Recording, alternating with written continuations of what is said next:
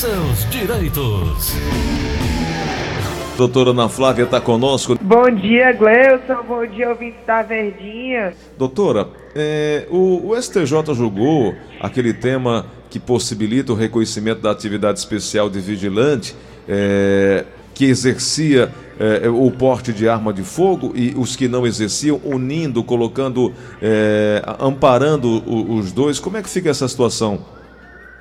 Sim, Gleuson, o S T J julgou, né, é o tema dez trinta e um, que reconhece o direito à aposentadoria especial para o vigilante com ou sem arma de fogo, Gleuson, desde que, posterior a noventa e cinco, ele comprove por documento que é, apresente é, informações sobre a exposição ao agente de perigo, né, que é o P P P ou o L T C A T.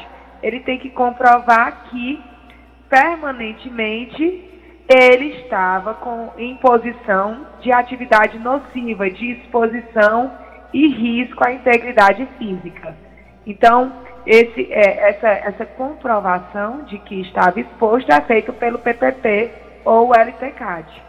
Muito importante, Gleuson, porque, às vezes, a empresa deixa de colocar que, que tem a exposição, entendeu? Uhum. Diz que é vigilante no P P P, é, coloca a profissiografia dizendo que faz a ronda e tudo, mas não, não coloca expressamente a informação de que tem a, a exposição, tá? E aí, esse, e aí ele está incompleto e tem que ser corrigido. Ele pode ser corrigido Pela, pela Justiça do Trabalho, quando a empresa não existe mais, ou a empresa se nega, ou a empresa fazendo de, de comum acordo, ela mesma corrige o P P P colocando a informação da exposição a, a, ao perigo, né? A, ao perigo de, de... da exposição ao perigo do, do confronto, né, Gleuson, com, por conta da atividade vigilante. É isso. A comprovação é o P P P, como a senhora já, já, já explicou, né? Exato, exato. A comprovação é o P P P ou o L T C A T, tá? Uhum. Perfeito. As pessoas que estão nessa situação, que não requisitaram ainda o P P P ou não tem aí a, a, não recebeu a, a, nenhuma informação nesse sentido, agora já pode buscar e, e essa medida, né, esse acordo, ele é, é, a, acaba pacificando e trazendo um alento aí aos vigilantes que estavam há bastante tempo apreensivos, né, aqueles que trabalhavam sem arma de fogo, né? Agora, o... Exato, Gleuson. Aí o, o, os vigilantes ficarem sempre atentos que os fatores de risco que devem constar no P P P são a possibilidade de enfrentamento de assalto, contusão, laceração perfurante, ferimento com arma de fogo, ferimento contuso. Então, quando tem a possibilidade desse tipo de confronto, né, é, eles têm, sim, comprovado a periculosidade que estão expostos e têm o direito à redução na, no tempo de contribuição para a aposentadoria, que é a aposentadoria especial. Perfeito. Doutora, o Ministério Público se posicionou a favor do entendimento que reconhece a atividade rural praticada por menor de idade? Para fins da aposentadoria? Outra informação muito importante, né, Gleuson? Porque a gente sabe que quem mora no campo, no roçado, Gleuson, quando não está no colégio, quando estuda, né, uhum. vai para o campo com a família, né, Gleuson? Então, Isso. não reconhecer esse tempo como tempo A da comprovação da, da, do tempo de contribuição para a aposentadoria seria uma injustiça. Então, realmente, o Ministério Público se, se posicionou favorável ao reconhecimento do tempo de atividade especial para É, crianças de catorze anos em diante, tá certo? Uhum. Isso é importante, Gleuson, também, para quem depois desse tempo, vai ver se nasceu e se criou na roça, mas depois veio para a cidade, ele, a, a pessoa, tanto o homem como a mulher, pode usar esse tempo de catorze anos em diante como atividade rural e aumentar o tempo de contribuição para uma aposentadoria híbrida, por exemplo. Muito bom, né, doutora? Uma informação muito importante. Muito, muito importante. Por mais que o I N S S ainda esteja brigando do contrário, né? É, se... Sendo que seria inconstitucional, né? Que a uhum. Constituição não permite o trabalho infantil. Mas eu acho que não seria uma coisa contra a criança, né? Não, não estaria se favorecendo o trabalho infantil. estaria reconhecendo o direito ao trabalho que já foi realizado. É. Um, um direito, inclusive, né, doutora? Um direito adquirido, Exato. Né? Exatamente, Gleison. Bom, e quem está nessa situação, o que, que pode fazer daqui para frente para não perder o direito, doutora? Aí, Gleison, é claro que criança de catorze anos não vai ter a comprovação de atividade rural no nome dela, né? Hum. Mas ela pode usar a prova emprestada do pai, da mãe, ou é, do, de um tio, dos irmãos, é, a, documento do, o docu, a documentação do grupo familiar serve para comprovar a atividade rural da, da criança na época do exercício. Doutora, como é que fica a questão do cálculo da aposentadoria por incapacidade permanente? Isso ficou entendido que é inconstitucional, é constitucional, é, o que é que ficou decidido? Gleudson, é, isso aqui foi uma das grandes injustiças da reforma da Previdência, né? Porque o que que acontece? A pessoa recebia um auxílio-doença, digamos que a pessoa tinha um salário de três mil reais, o auxílio-doença ficou em noventa e um por cento de três mil reais, que daria é, três mil vezes noventa e um por cento, dois mil setecentos e trinta. E aí a doença evoluiu ao ponto que ela não consegue mais exercer nenhuma profissão e vai ser convertido auxílio-doença em aposentadoria por invalidez. Se no caso desse, desse segurado for mulher e tiver menos de quinze anos de contribuição, esse valor vai cair para sessenta por cento, porque o, a aposentadoria por invalidez entrou no mesmo cálculo de toda e qualquer aposentadoria. Então, o auxílio-doença vai ser mais vantajoso do que, o, do que a aposentadoria por invalidez, que é um verdadeiro absurdo, né? E aí, já depois da Emenda Constitucional cento e três barra cento e nove, que foi a reforma da Previdência, já teve processo questionando esse, esse cálculo, né? Também levando em consideração que o cálculo para a aposentadoria por invalidez decorrente de acidente é cem por cento, Então, é, dizendo na tese que é, deve ser igual, não deve ser feita essa diferença, recentemente a segunda turma recursal de Santa Catarina declarou a inconstitucionalidade dessa regra. É um de, uma decisão, tá, Gleudson? Uhum. Vamos ver como, como irão se posicionar os demais tribunais. Perfeito. Doutora, vamos na linha da verdinha? Com certeza. Vamos lá. Alô, quem fala? Vamos aqui, você pode inclusive ligar, três dois seis um um dois três três, três dois seis um um três três três. É. Alô, quem fala? Baixa aí, Vanessa. Alô? Pronto. Diga lá, quem fala? É, a Raimunda Salete. É que eu, eu completei sessenta e cinco anos, mas a minha contribuição foi muito pouca, eu só tive cinco anos de contribuição. Como eu faço para me aposentar? A, a, a L O A, né? L O A. E você me dá essa explicação. Doutora... Pronto, o L O A S ao idoso tem dois requisitos, Gleuton. Então, primeiro é sessenta e cinco anos, que ela já preencheu, né? Uma vez que informou que já completou sessenta e cinco anos.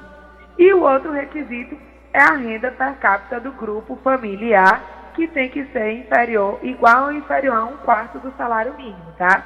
Se a renda per capita do grupo familiar dela for esse, ela tem que primeiro, antes de solicitar o L O A S ao idoso, fazer o cadastro único, tá, Gleudson? É um documento essencial a inscrição no cadastro único para a solicitação do B P C atualmente. Perfeito. Tem também uma outra pergunta aqui. Sou Francisco Erasmo, moro em Canindé. Hoje em dia, é, queria falar sobre, no programa do Gleudson Rosa, minha irmã teve covid dezenove e, foi com, e ficou com sequelas, a vista embaçada e outros problemas. É, ela tem direito, doutora, a algum auxílio do governo federal? Ela é agricultora. Pronto, Gleudson, é assim. O primeiro benefício que ela pode ter solicitado realmente é o auxílio doença, né? Agora, se ela ficou com sequelas e ela comprova que essa sequela continua limitando o exercício da atividade profissional dela, que é a agricultura, ela pode permanecer no benefício de auxílio doença até se recuperar totalmente ou ser reabilitada por outra profissão. Tá certo. Na linha da verdinha tem mais uma pergunta. Alô, quem fala? Alô? Oi, quem é? É Manu... o Manuel. Diga lá, meu amigo Emanuel, qual é a pergunta? Minha pergunta para a doutora é que eu, eu completei cinquenta e seis anos, né? Aí pedi minha aposentadoria. Aí t- tudo deu certo, deu trinta e sete anos. Aí o que aconteceu? Foi com o I N S S, passou quatro meses lá. Vamos fazer assim? Diz a, a, a tua dúvida direto, porque se você for contexto, contar a história completa, eu não vou conseguir colocar os outros ouvintes no ar. O que é que você está precisando saber? É porque eu, eu, o que aconteceu comigo, que eu, eu fiquei decisão da minha vista, aí eu queria saber se eu vou perder, se eu, eu, eu vou entrar com, com, com, a, com a ação lá no I N S S. Tá, assim, pelo que eu entendi, Gleuton, ele pediu uma aposentadoria porque tem trinta e sete anos de contribuição e deu tudo certo. E aí agora ele está com uma doença na vista e pelo que eu estou entendendo, que ele disse que vai acionar o I N S S não seria para pedir um auxílio-doença, né?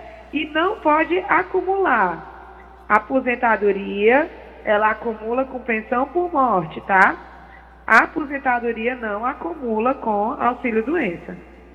Entendi. Tá certo. Minha irmã tem sessenta anos, fez sessenta anos agora, em, fez, não, fez sessenta anos em agosto do ano passado.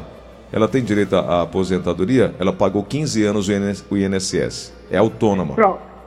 quinze anos de contribuição é o tempo mínimo necessário para a aposentadoria por idade. Então, ela já completou o tempo, né, Gleuton?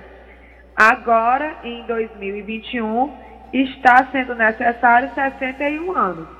Se ela fez sessenta em agosto do ano passado, em agosto desse ano, quando ela completar, no dia que ela completar os sessenta e um, ela pode solicitar a aposentadoria por idade. Tá certo. Na linha da Verdinha, mais uma pergunta. Alô, quem fala? Alô? Oi, quem é? Iris Net. Diga lá, querido, qual a pergunta? Eu queria saber, porque eu recebo a pensão, é dividir para duas pessoas. Se eu posso, se eu posso me aposentar pelos velhos, com sessenta e dois anos. Doutora, o B P C? É, o sessenta e dois anos, na verdade, é a aposentadoria por idade, né, Gleuton? É. Tem que ter a idade mínima da mulher de sessenta e dois, mas tem que comprovar quinze anos de contribuição, tá? Seja no pagamento do carnê, seja no trabalho de carteira assinada. Se não for esse o caso, se não tem os quinze anos de contribuição, seria o caso do LOAS ao idoso, que é aos sessenta e cinco anos e não aos sessenta e dois, tá? Mas ela é... Mas o LOAS ao idoso, ele não pode ser acumulado com a pensão por morte. Tá. É porque eu havia entendido que ela não era contribuinte. Por isso que eu falei sobre o B P C. Doutora... É porque quando ela falou sessenta e dois anos, né, aí... Entendi. Doutora, é, aquele tema que a gente já falou é, ontem, inclusive, mas a nossa ouvinte com o final de telefone sessenta e seis catorze, ela disse que o marido perdeu um olho, nunca pagou o I N S S, pergunta se tem direito, ele tem cinquenta e dois anos de idade, pergunta se tem direito a algum tipo de auxílio.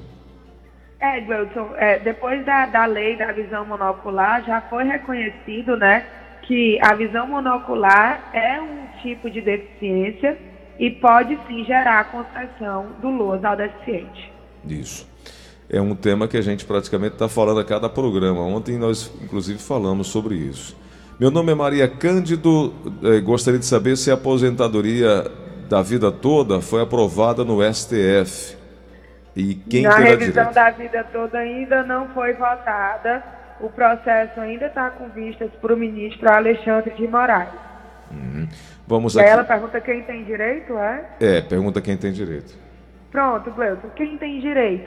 Quem trabalhou ou contribuiu antes de noventa e quatro, que tenha contribuído ou pago em I N S S com valores altos, esses valores não entraram para o cálculo da aposentadoria, porque só entrou valores posteriores ao Plano Real em noventa e quatro.